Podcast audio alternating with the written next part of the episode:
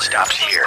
Plug the radio in. Yeah, 'cause I can't get past the evidence. I can't get past the proof. I can't get past the evidence. It's impossible to do.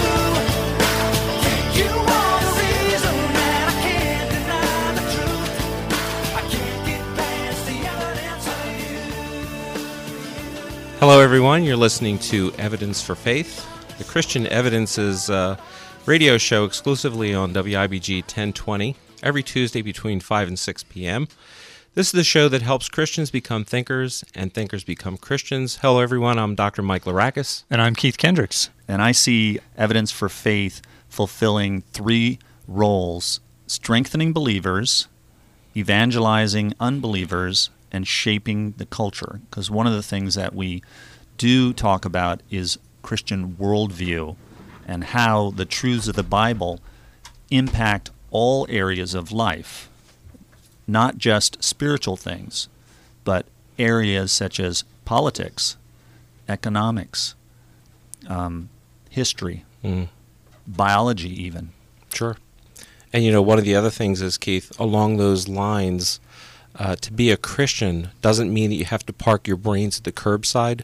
You can actually be academic, you can be intelligent, and you can be a believer all at once Absolutely. without having to worry about being an imbecile, which is really how the left wing media would portray any believer. Right.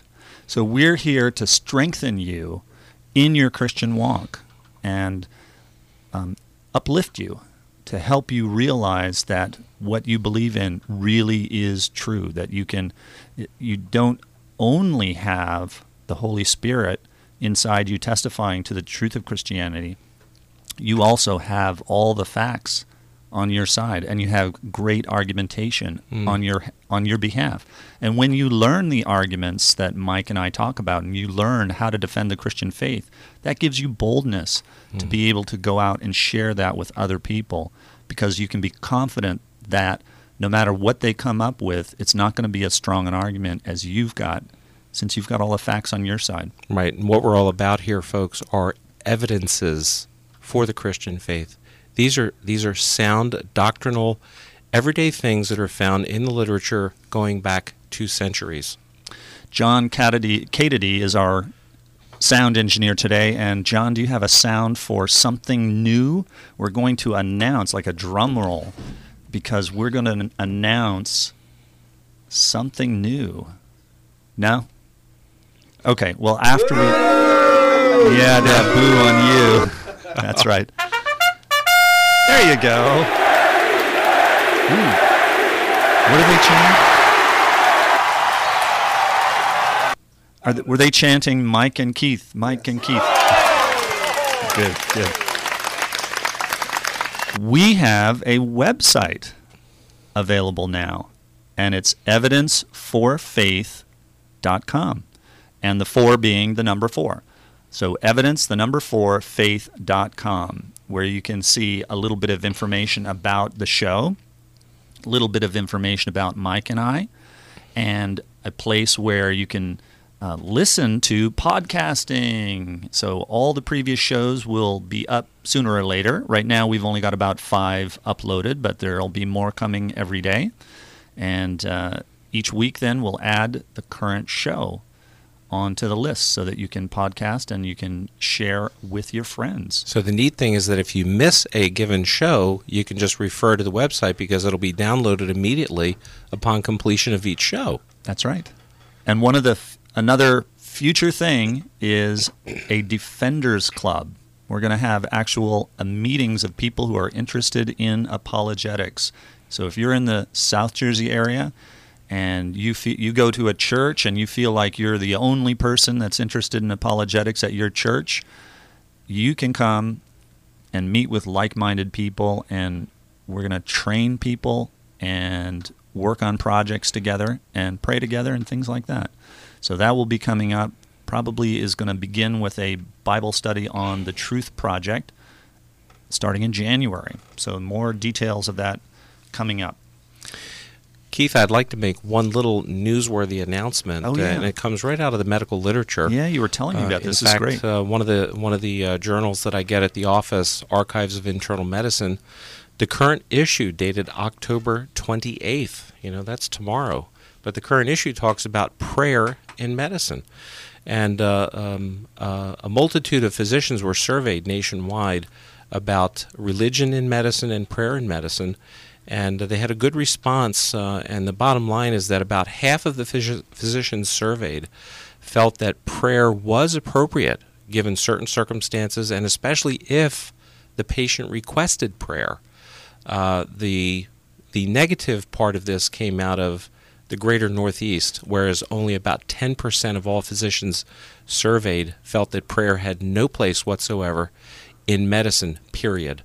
And Uh, that- so that was the largest. that yes, and I, I felt that that was kind of curious because when you look back uh, over the last three centuries, you know, with the pilgrims and so forth coming to this country, Right. they settled the greater Northeast. In fact, all of the uh, seminaries were, were started pretty much at the Ivy League schools at the very outset. Right. And it just goes to show you the apostasy that has come out of those those um, areas uh, of higher learning uh, over the years. Yeah, that's the Northeast for you. Yeah.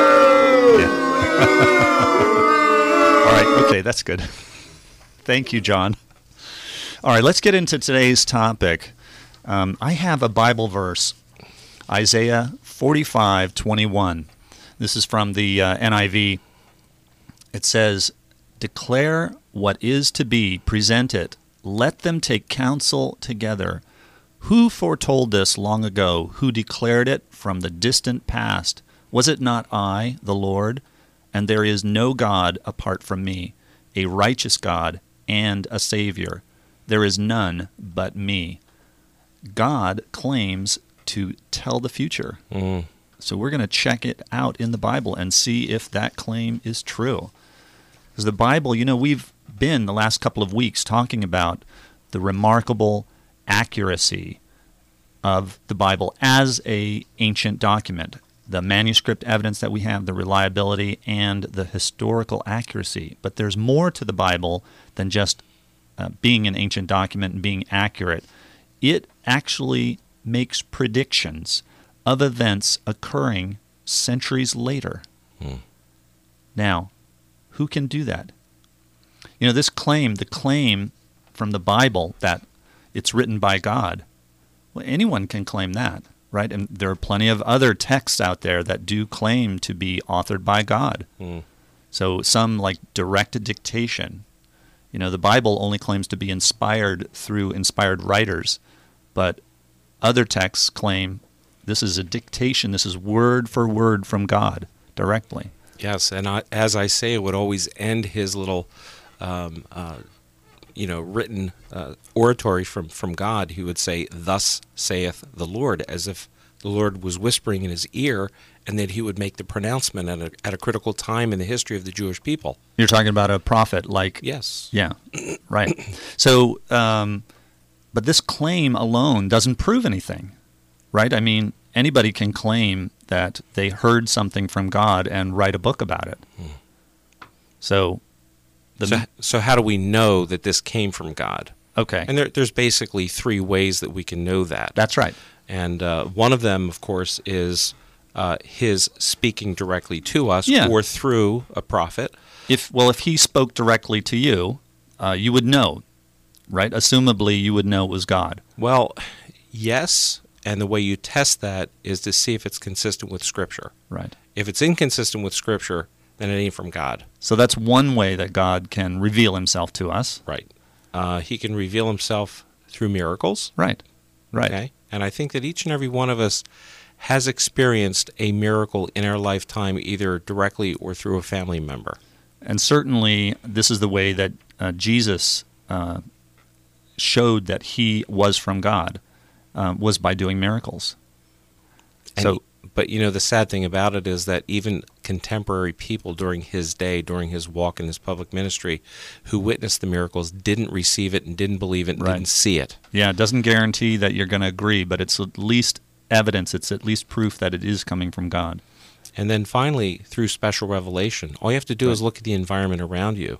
But I personally believe it that in this day and age of highly technical uh, information transfer and high tech um, equipment that we use, I believe that in the scientific laboratory right now, especially the genetics laboratory, I believe that most of the special revelation that's going to come to this generation is going to be through the genetics laboratory.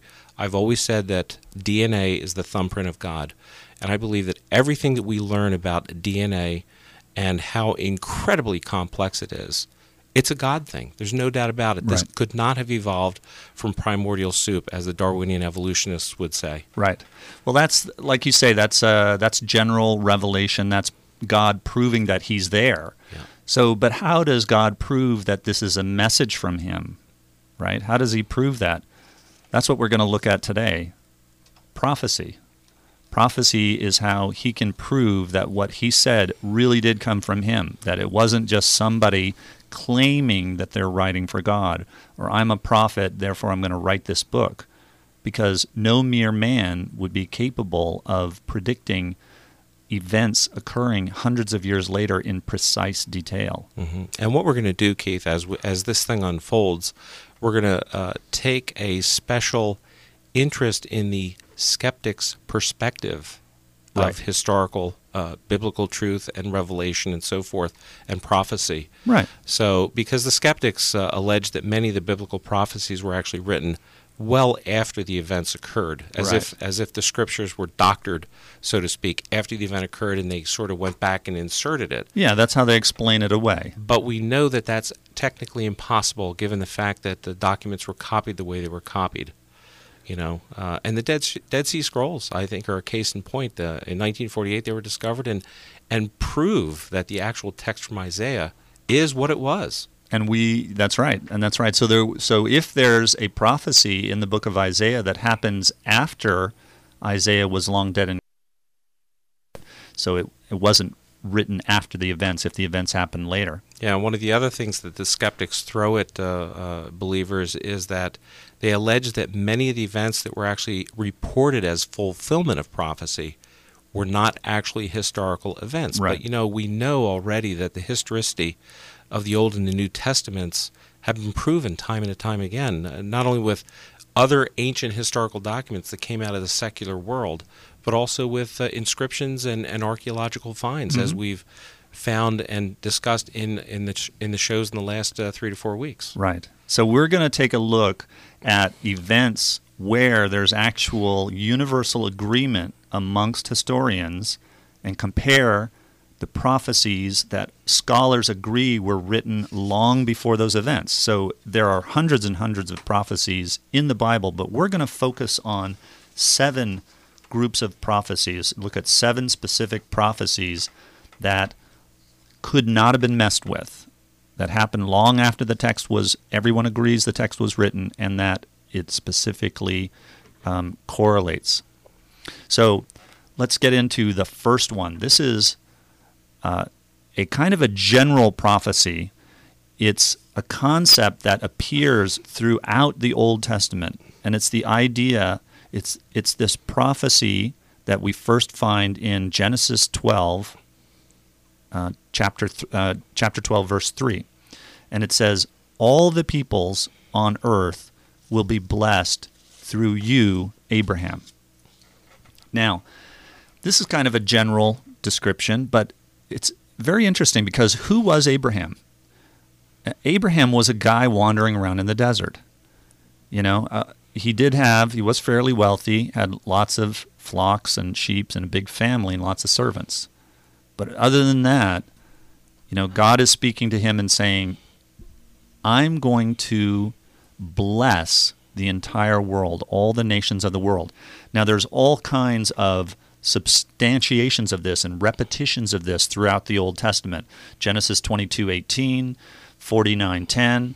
In Psalms, we have it in 22:27, 86 verse 9. Isaiah picks up on this theme chapter 2 verse 3 and i could go on and on it's in daniel it's in hosea it's in malachi uh, even in matthew there's a mention of it in chapter 24 verse 14 so throughout the Old Testament, there's this idea that God is going to bless the nations because of Abraham and through Abraham. And the interesting thing here, Keith, is that when um, Abraham and Sarah were married, they were barren. They didn't have children for almost 100 years, till they were about 100 years old. And neither Abraham nor Sarah believed that they would have children, even when God said that he would bless their descendants and they would be more numerous than the stars in the sky. Right. They found it hilarious, Right. you know? Yep.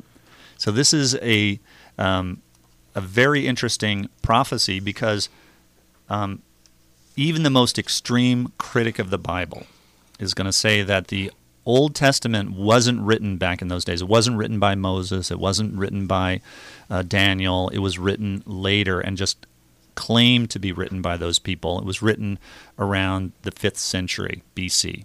Okay, so um, so it would be impossible if these events happen after to have been written in. Right? Right. And of course, if you fast forward, Oh, yeah. we now know that uh, it wasn't until the spread of Christianity throughout the world that all the peoples obtained the blessing through Christ and the Holy Spirit and the relationships that they developed as a result of that, not only with their, within their own body of believers, but also themselves personally. Right. And that we know now that Jesus was a descendant of Abraham. And we'll trace that lineage in a little bit. So it's not until the Christian world, and we look around, we have um, Christianity is the dominant religion in the world. Um, many nations call themselves Christian nations, and so there's a worldwide influence from the Abrahamic heritage, and that is an indisputable fact, and that is what was prophesied. So the throughout the Old Testament, we have these promises to Abraham that because of his descendants, there would be blessings and happiness throughout the world. And look what Christianity has done for the world. Mm. So that's our first fulfilled prophecy. If you're just joining us, you're listening to Evidence for Faith. I'm Keith Kendricks. Hi, I'm Dr. Mike Larakis. And you can call in for the uh, discussion if you'd like, 609 398 1020. Well, let's move on to the second prophecy. Um, the Bible, during the time when the Jews had been captured and taken into Babylonian captivity, there is prophecies made about a second period of judgment. Okay, so they're in the first um, period of judgment, and that's when the skeptics think that the, the whole Bible was written. But there's this prophecy about a second period of judgment, followed by a restoration for Israel, and long after the Babylonian exile. I think I've got the uh, Bible verse there if you want to read it, Mike. It's uh, This is Isaiah chapter 11, verses 10 through 12. yep, And this is from the NIV uh, version. And verse 10 In that day, the root of Jesse will stand as a banner for the peoples. The nations will rally to him, and his place of rest will be glorious. In that day, the Lord will reach out his hand a second time to reclaim the remnant that is left of his people from Assyria, from Lower Egypt, from Upper Egypt, from Cush and Elam, from Babylonia and from Hamath, and from the islands of the sea. He will raise a banner for the nations and gather the exiles of Israel. He will assemble the scattered people of Judah from the four quarters of the earth. Okay. So he's talking about a second time there's going to be a judgment, and Daniel in chapter 9, verse 26, prophesies that the temple will be destroyed during this second punishment. And in fact, that did happen in AD 70. So after that second punishment, there's going to be a restoration. Now, from as early as the 17th century, Christian scholars recognized that these prophecies indicated that there was going to be a restoration of the nation of Israel as an actual state in Palestine. So, since the 17th century, scholars have been Christian scholars have been looking at that and saying this is a prophecy saying that Israel will be restored as a state. Hmm. And that actually came to fruition historically right after World War II. Yep. And uh, the timing was very interesting because uh, probably the most intense period of of uh, Jewish uh, persecution happened during Hitler's reign over Nazi Germany and as he tried to conquer Europe. Um, so this this occurred three uh, years after the fall of Nazi Germany in 1948. and over 2,000 years after it was prophesied. So there is an incredible prophecy for you. This one very specifically says what's going to happen. 2,000 years later, it actually happens in 1948. Amazing.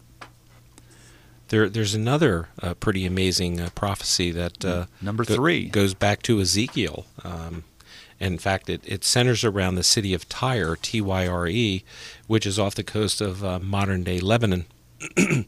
but in Ezekiel uh, chapter 26, uh, verses 3, for, 3 through 14, um, Keith, you're going to uh, share that with our listening yeah, I've got audience. that. That's a this is a really long passage, so let me just read part of it. It says, "Therefore, this is what the sovereign Lord says: I am against you, O Tyre, and I will bring many nations against you, like the sea casting up its waves. They will destroy the walls of Tyre and pull down her towers. I will scrape away her rubble and make her a bare rock." Out in the sea she will become a place to spread fish nets. For I have spoken, declares the sovereign Lord. Mm. She will become plunder for the nations, and her settlements on the mainland will be ravaged by the sword. Then they will know that I am the Lord. For this is what the sovereign Lord says From the north I am going to bring against Tyre Nebuchadnezzar, king of Babylon, king of kings, with horses and chariots, with horsemen and a great army. He will ravage your settlements on the mainland with the sword. He will set up siege works against you, build a ramp up to your walls, and raise his shields against you. He will direct the blows of his battering rams against your walls and demolish your towers with its weapons. His horses will be so many that they will cover you with dust. And it goes on and on and on, all about the uh, terrible uh, bloodshed and war and stuff. Then towards the end here it says, I will make you a bare rock, and you will become a place to spread fish nets. You will never be rebuilt, for I, the Lord, have spoken, declares the sovereign Lord. And that, that is a phenomenal uh, prophecy because E- Ezekiel predicts the destruction of the city of Tyre, even though it had previously withstood repeated attacks in the preceding centuries. Exactly. But some of the fulfillment actually occurred during Ezekiel's lifetime in the 6th century BC, but other parts which obviously he couldn't have predicted unless this was revealed to him by God. These, these actual predictions came later. Uh, for instance, uh, Tyre actually consisted of two parts. It was a, a mainland city, as well as a small island about a half a mile off uh, off of the coast, again of modern day Lebanon. And uh, we know now that uh, Nebuchadnezzar, who was the king of Babylon, laid siege to this city for about 13 years during 585 to 572 BC, and he captured the mainland portion. right. So this this would fulfill verses 6 through 11. Right. So so even the most extreme skeptics would place this text in the 5th century say. Okay so it's possible that they could that this could have been um, an explanation for the verses 6 through 11 but it doesn't explain what happens after the Old Testament was written because there was further fulfillment of these prophecies later that took place for instance in uh, 332 BC. Now, that would be about 100 years after the Old Testament had been completely written, the canon was closed, and it would be long after Ezekiel had died. Alexander the Great came along and decided to attack the island portion of Tyre. He built a 200 foot wide causeway out onto the island. Now, the water was about 20 feet deep, he was looking around at the destruction of the city on the mainland and he decided he could use these building blocks as a causeway. So he took everything from the building materials of the city on the mainland and actually scraped the city down to bedrock completely flat. And do you know that it is still used as a place by fishermen to dry their nets because it's a big it's just a flat area of bedrock and you can actually look at this spot on the map on Google Maps. Isn't that amazing? Yeah, 'cause And of I've- course, that fulfilled uh, verses 4 and 5, and then verses 12 through 14.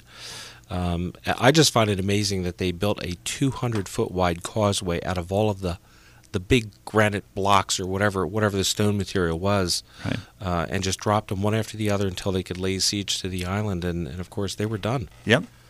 And then remember in verse 3 said that there would be wave after wave of enemy attacks. So there were later attacks that fulfilled this verse.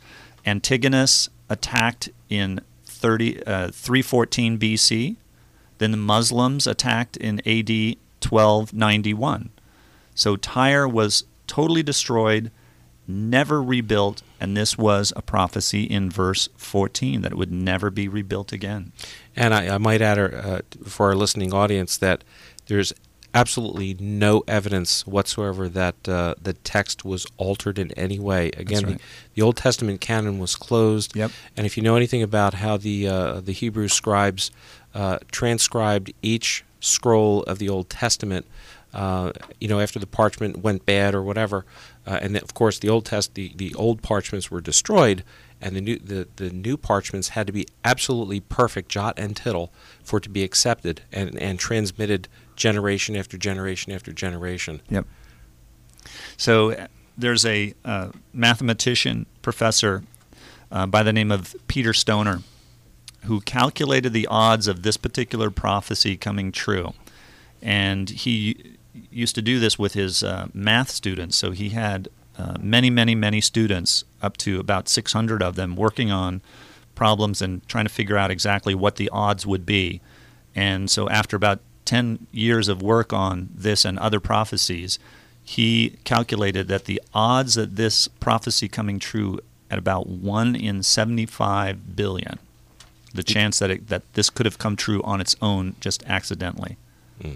So, an amazing, amazing fulfilled prophecy, again, happening hundreds of years after the prophecy was written down. So, that is our third prophecy. Now, our fourth prophecy. This is pretty cool. Now, remember, if you're just tuning in, you're listening to Evidence for Faith. You can join the conversation at 398 1020. I'm Keith Kendricks. Hi, I'm Dr. Mike Larakis. I like this one because it's about a very famous guy.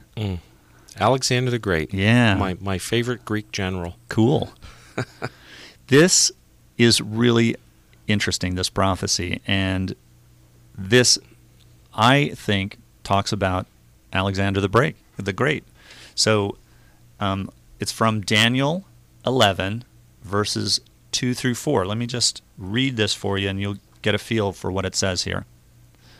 How then, or sorry, now then I tell you the truth. Three more kings will appear in Persia, and then a fourth, who will be far richer than all the others. When he has gained power by his wealth, he will stir up everyone against the kingdom of Greece.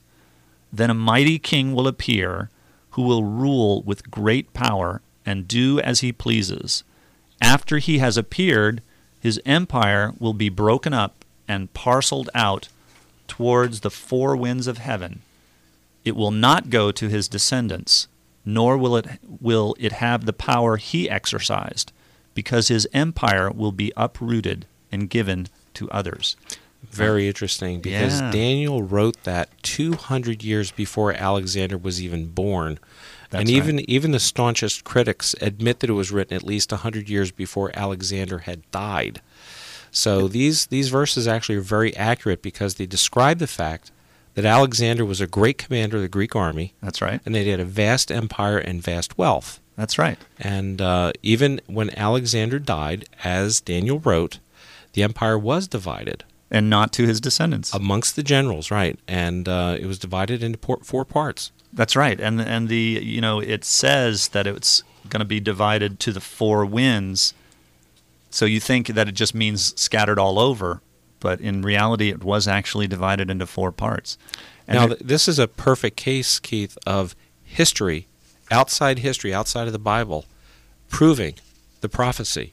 right. You know, the historical facts are the historical facts. They are what they are. Yep. And the Bible predicted it by at least 100 to 200 years through Daniel. That's right. And and there's even the implication here. We know that we know that Alexander the Great died as a young man, and there is an implication that this ruler would be young because he says that um, after he has appeared. So as soon as he's gained control, he's going to die. As soon as he ga- gains control, he's going to lose his empire, and it's going to go to his generals.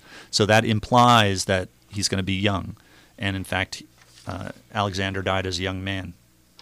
So that's our fourth astounding prophecy from the Bible. And again, written hundreds of years uh, before the events actually unfolded. Well, number five is about the kingdom of Edom. Okay, now the kingdom of Edom was a, a, a long surviving uh, country. In fact, there's in the Old Testament, it, there's passages that talk about how the Edomites used to attack the Israelites when they were uh, on their way to the Promised Land. So Edom had been there for a long, long time, and it's a, in a section uh, south of the Dead Sea. So there's the prophecy is found in, um, and actually this is mentioned in several places, but Jeremiah 49, 17 through 18 is one prophecy, so probably read that one. And then it's also, now, Jeremiah made his prophecies in the 7th, 7th century BC, but Isaiah had already prophesied about the destruction of Edom in the 8th century. And then Ezekiel also made similar uh, prophecies about the city of, uh, or the, the uh, uh, nation of Edom in the 6th century. So let's hear from Jeremiah 49, 17 through 18. Okay, and, and this is what the NIV version says Edom will become an object of horror. All who pass by will be appalled and will scoff because of all of its wounds. As Sodom and Gomorrah were overthrown along with their neighboring towns, says the Lord, so no one will live there, no man will dwell in it.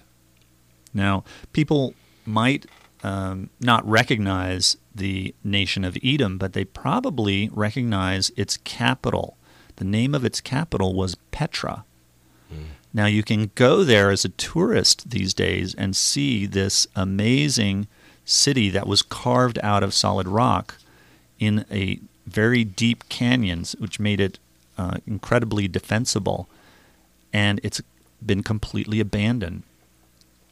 So the uh, verses uh, talk about Edom's demise, its destruction, and its complete disappearance from the world. And Edom's decline began about the 4th century AD. So hundreds and hundreds and hundreds of years after the prophecy was made, it began to decline. Trade routes were changed. The Romans conquered uh, the Edomites, and it was finally completely desolate by 1200 AD. So, um, changing trade routes was one of the main things, but then there was this devastating earthquake that occurred in 363 AD.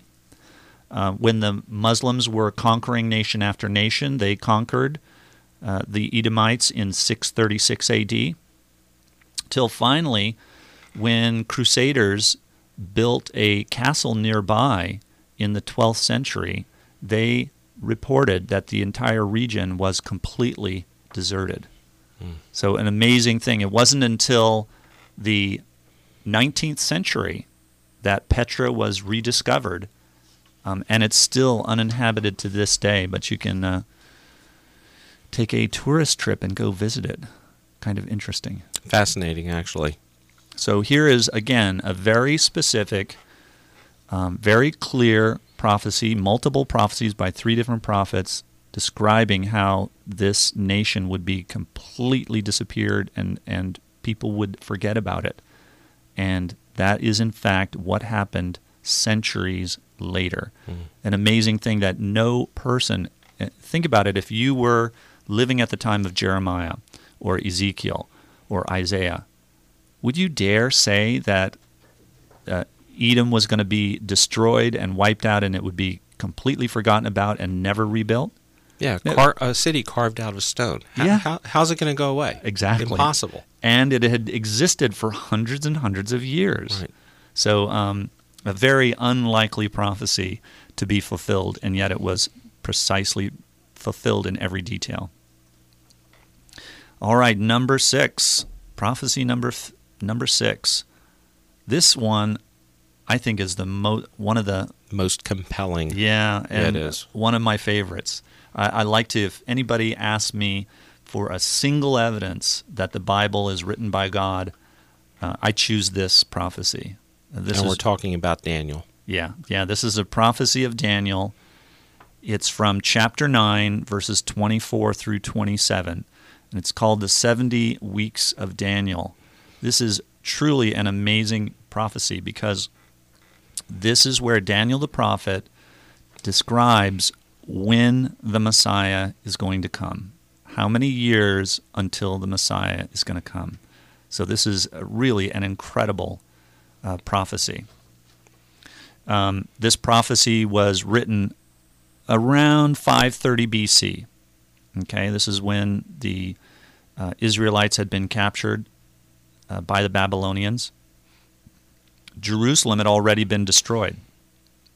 Okay, and Daniel knows that the prophecy about the uh, Babylonian captivity was going to last for 70 years, and it's getting towards the end of the 70 years. So he begins to pray, asking God, what's going to happen next? And he prays and he gets an answer as to what is going to happen next, and it's it's amazing.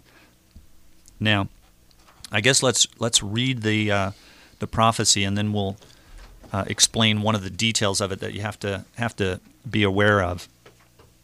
Okay, and this is Daniel uh, chapter 9, verses 24 through 27. And folks, if you have a pen and pencil handy, it might be useful for some mathematical calculations because that's going to be important. And this has to do with the 77s, okay? Uh, and this is starting with verse uh, 24. Seventy sevens are decreed for your people and your holy city to finish transgression, to put an end to sin, to atone for wickedness, to bring in everlasting righteousness, to seal up vision and prophecy, and to anoint the most holy. Know and understand this from the issuing of the decrees to restore and rebuild Jerusalem until the anointed one, the ruler, comes. There will be seven sevens and sixty two sevens. It will be rebuilt with streets and a trench, but in times of trouble. After the sixty two sevens, the anointed one will be cut off and will have nothing. The people of the ruler who will come will destroy the city and sanctuary. The end will come like a flood. War will continue until the end, and desolations have been decreed. He will confirm a covenant with many from one seven. In the middle of the seven, he will put an end to sacrifice and offering, and on a wing of the temple he will set up an abomination that causes desolation until the end that is, is decreed is poured out on him. Okay, now let's analyze uh, this prophecy. One thing to be aware of is that Israel had what they called weeks of years, and after seven, after every seven years, they were supposed to have a Sabbath year in which they would let the the fields uh, go fallow, where they wouldn't plant things.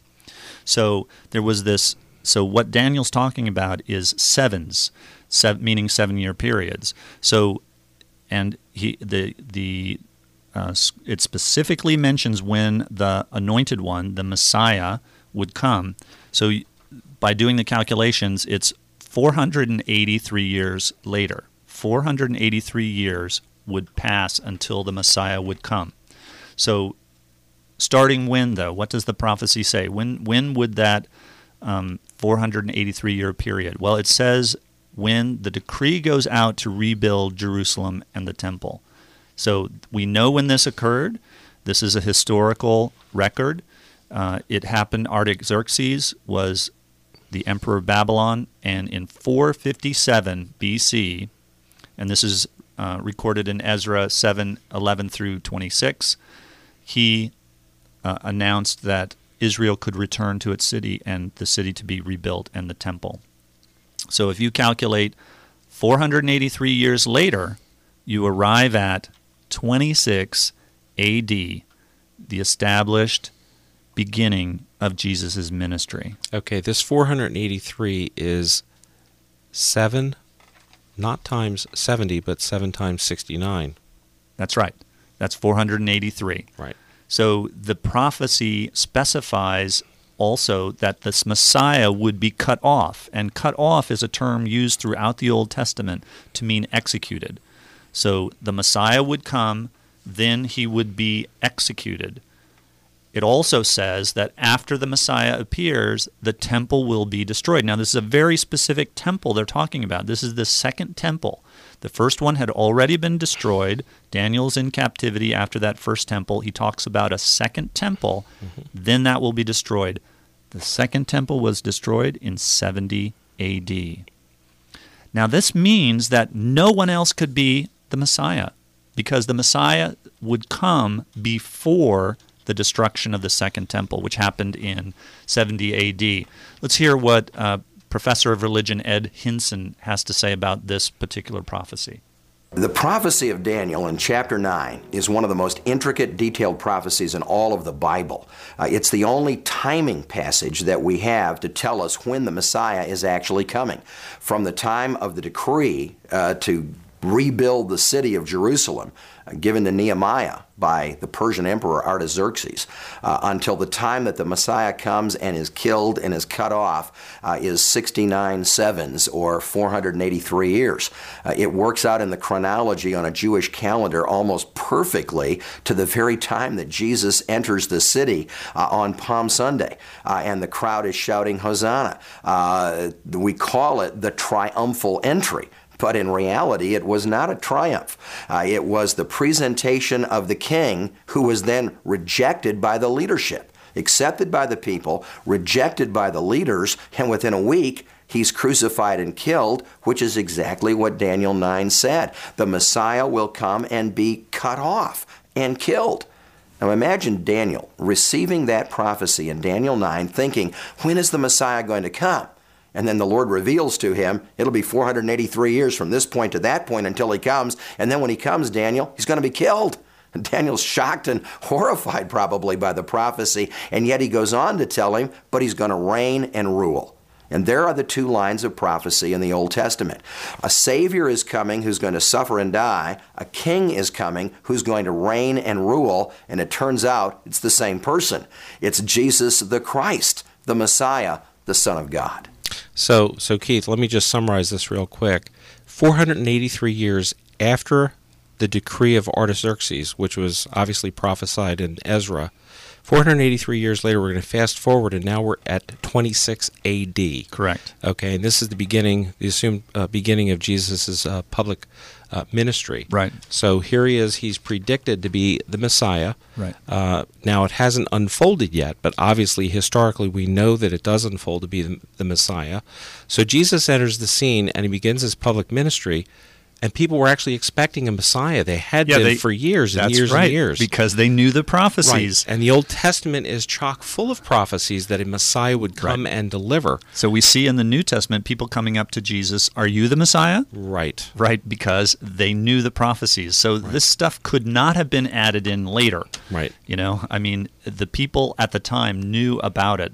Uh, and they were so numerous that there's no way that anything could have been done like that. And even more compelling, Keith, is that the sacred scrolls could not have been doctored up even after Jesus' execution because the scribes and Pharisees were so against Jesus' ministry that they would do nothing to insert anything that would suggest that he was the Messiah. exactly. Absolutely not. Yeah, they had a real problem with the prophecies that did seem to point to Jesus.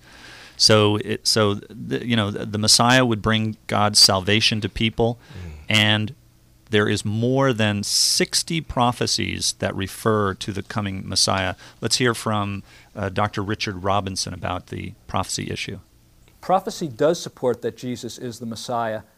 You might ask, what is a Messiah? And in the Bible, that refers to a person who would come down the corridors of history and be our deliverer.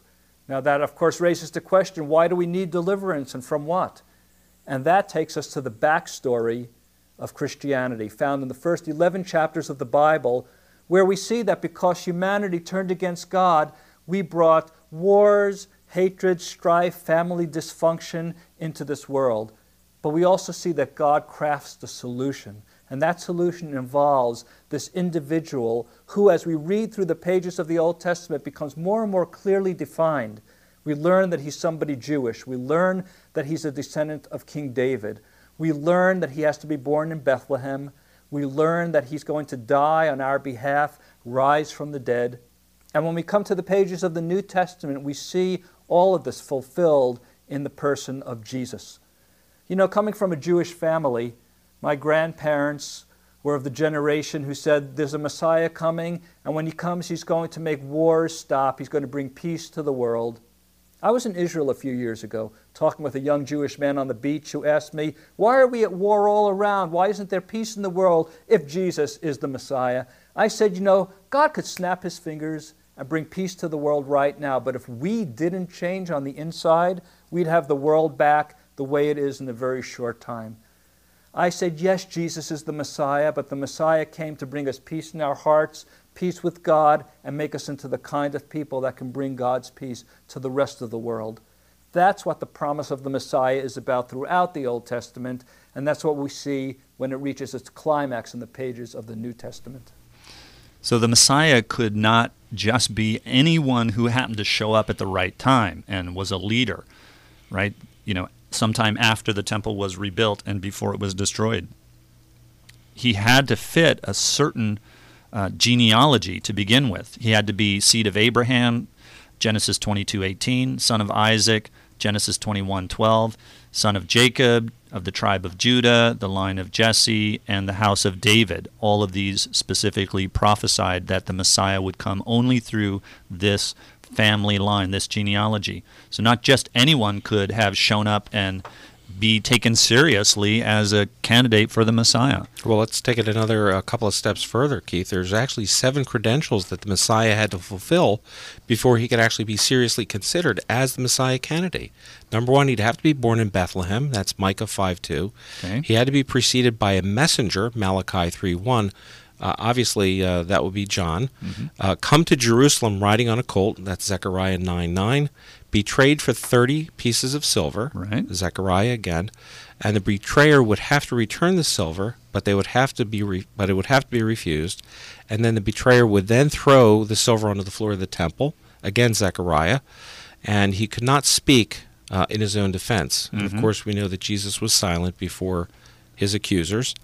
And then finally, his hands and his feet would have to be pierced. Psalms 22:16. Right. So seven specific prophecies about the Messiah, and we said that there were more than 60 of them, but if you look at just these seven, is it possible that, you know, maybe, oh, you Christians are just reading into them? Let's hear what uh, Professor Hindson has to say about that idea. One of the criticisms of prophecy often is, well, they're vague in general, and the Christians read things into them that really were not intended by them. But when you look at detailed prophecies like Zechariah 9, it's obvious that is not the case at all. That's why God gave so many specific details in prophecies like Psalm 22, or Isaiah 53, or Zechariah 9, or even in Daniel chapter 9. He gives us these intricate details so that we will understand this didn't just happen by coincidence. This is not just something Christians could read back into the Old Testament. Each detail tells us specifically what is going to happen so that when it occurs, it is obvious this is the fulfillment of it. So, so we're not reading into this. These are very specific, can only uh, mean one thing, and it just happens that it fits a particular person. In fact, what are the odds that these seven prophecies would fit a person? One in 100 trillion. You know, you know what's really interesting about that, Keith? Yeah. The number of people who's who have ever lived on this planet throughout time is about hundred billion. Right. So a hundred trillion, one in a hundred tri- trillion. It's it has to be only Jesus. Now let's hear. Here's a clip I have from Lee Strobel talking about the these uh, credentials of the Messiah. When the Jewish scriptures, which the Bible calls the Old Testament, there are several dozen prophecies about the coming of the Messiah who would be sent by God to redeem Israel and the world. In all of history, only one individual, Jesus of Nazareth, fulfilled these predictions, and thus is- he is the Christ, which is a Greek word meaning Messiah. The prophet Isaiah revealed the manner of the Messiah's birth, of a virgin. Micah pinpointed the place of his birth, Bethlehem. Genesis and Jeremiah specified his ancestry, a descendant of Abraham, Isaac, and Jacob, from the tribe of Judah, from the house of David. Daniel pinpointed the time in history when the Messiah would die. The Psalms foretold his betrayal, his accusation by false witnesses, and his manner of death, pierced in the hands and feet, even though crucifixion hadn't even been invented yet, and his rising from the dead. Isaiah 53 alone contains 12 predictions, and Isaiah 9 shows us that the Messiah would be the mighty God. All of this was written hundreds of years before Jesus walked the earth. Jesus' extraordinary fulfillment of these prophecies defies all odds. One mathematician worked with 600 students to estimate the likelihood of any person in history fulfilling just 48 of these prophecies. The number was one chance in a trillion, trillion, trillion, trillion, trillion, trillion, trillion, trillion, trillion, trillion, trillion, trillion, trillion. That's equal to the number of minuscule atoms in a trillion, trillion, trillion, trillion, billion universes, the size of our universe. Jesus said in Luke 24, Everything must be fulfilled that is written about me in the law of Moses, the prophets, and the Psalms. And it was, against all odds, only in him. Jesus was predicted in very clear terms to be the coming Messiah and God of Israel and of the whole world, including you and me. You know, Keith, only the God who created the space time continuum could have predicted this and authored this. That's right. So, this is incredibly strong evidence that the Bible is what it claims to be a communication from God to the human race. God has something to say to you. And you've been listening to Evidence for Faith with Keith Kendricks. And Mike Larakis. And join us again next Tuesday at 5 p.m. for more reasons to believe. And always remember that the best reason for being a Christian is because it's true. Good show.